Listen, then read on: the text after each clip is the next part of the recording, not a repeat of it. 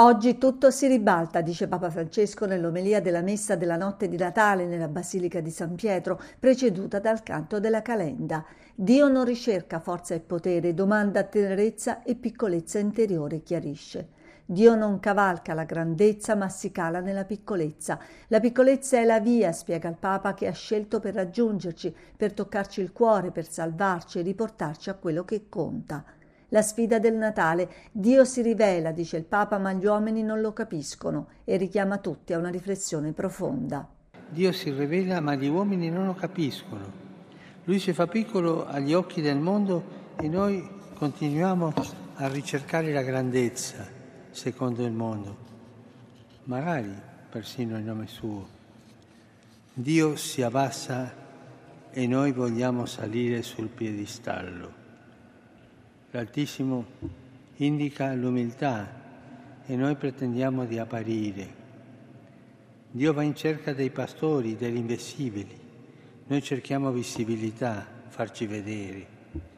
Gesù nasce per servire e noi passiamo gli anni a inseguire il successo. Dio non ricerca forza e potere, domanda tenerezza e piccolezza interiore. Ecco che cosa chiedere a Gesù per Natale, la grazia della piccolezza.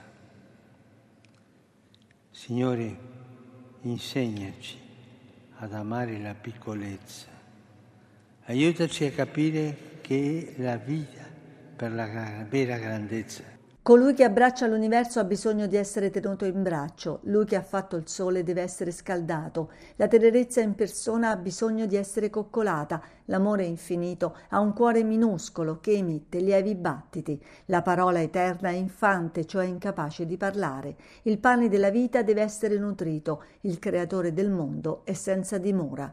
Francesco parla della grazia della piccolezza, spiegando cosa significhi nel concreto. Credere che Dio vuole venire nelle piccole cose della nostra vita, vuole abitare le realtà quotidiane, i semplici gesti che compiamo a casa, in famiglia, a scuola, al lavoro. Deve emergere una consapevolezza piena di speranza. È nel nostro vissuto ordinario che Dio vuole realizzare cose straordinarie. Dunque l'invito, lasciamoci allora alle spalle i rimpianti per la grandezza che non abbiamo, rinunciamo alle lamentele e ai musi lunghi, all'avidità che lascia insoddisfatti. C'è di più, dice il Papa. Gesù non desidera venire solo nelle piccole cose della nostra vita, ma anche nella nostra stessa piccolezza, nel nostro sentirci deboli, fragili, inadeguati, magari persino sbagliati. E il Papa richiama al messaggio che in questa notte speciale Dio ci lascia. La tua piccolezza non mi spaventa, le tue fragilità non mi inquietano.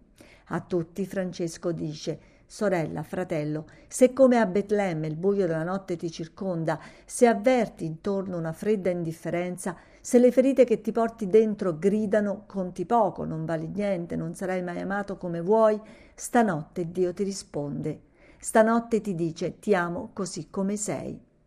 Gesù alla nascita è circondato proprio dai piccoli, dai poveri, dai pastori, che ricorda il Papa stavano lì per lavorare perché erano poveri e la loro vita non aveva orari ma dipendeva dal gregge. Il pensiero preciso alla durezza del lavoro e il richiamo forte alla dignità dell'uomo e del lavoro. Dio, dice il Papa, stanotte viene a colmare di dignità la durezza del lavoro. Ci ricorda quanto è importante dare dignità all'uomo con il lavoro, ma anche dare dignità al lavoro dell'uomo, perché l'uomo è signore e non schiavo del lavoro. Nel giorno della vita ripetiamo basta morti sul lavoro, dice Papa Francesco, e impegniamoci per questo. La verità da non dimenticare. Gesù nasce lì, vicino a loro, vicino ai dimenticati delle periferie, viene dove la dignità dell'uomo è messa alla prova. Accogliere la piccolezza, aggiunge il Papa, significa ancora una cosa, abbracciare Gesù nei piccoli di oggi. In questa notte di amore, dice, un unico timore ci assalga, ferire l'amore di Dio, ferirlo disprezzando i poveri con la nostra indifferenza sono i prediletti di Gesù che ci accoglieranno un giorno in cielo. Così come nel presepe di Gesù, anche oggi nel cammino sinodale sono chiamati però semplici ma anche dotti. Allargando lo sguardo dalla mangiatoia di Gesù, infatti, dice il Papa, si intravedono i magi in pellegrinaggio per adorare il Signore. Attorno a Gesù, afferma Francesco, tutto si ricompone in unità. Non ci sono solo gli ultimi, i pastori, ma anche i dotti e i ricchi, i magi. A Betlemme stanno insieme i poveri e i ricchi, chi adora come i magi e chi lavora come i poveri. E Francesco spiega che tutto si ricompone quando al centro c'è Gesù. E poi precisa, non le nostre idee su Gesù, ma Lui, il vivente.